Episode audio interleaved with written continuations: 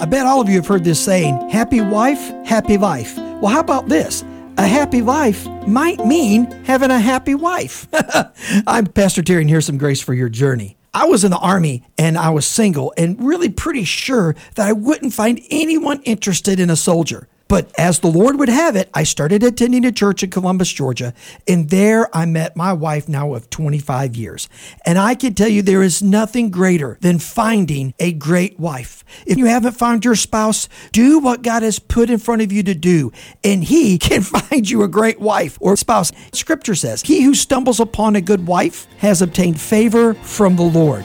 Keep doing what you're doing. God's going to bless you. And you know what? He'll be giving you some grace for your journey when He does. Thank you so much for listening to this edition of the Grace for Your Journey podcast. I pray that it has been a blessing and an encouragement to you. Pass it around if you think it would help somebody.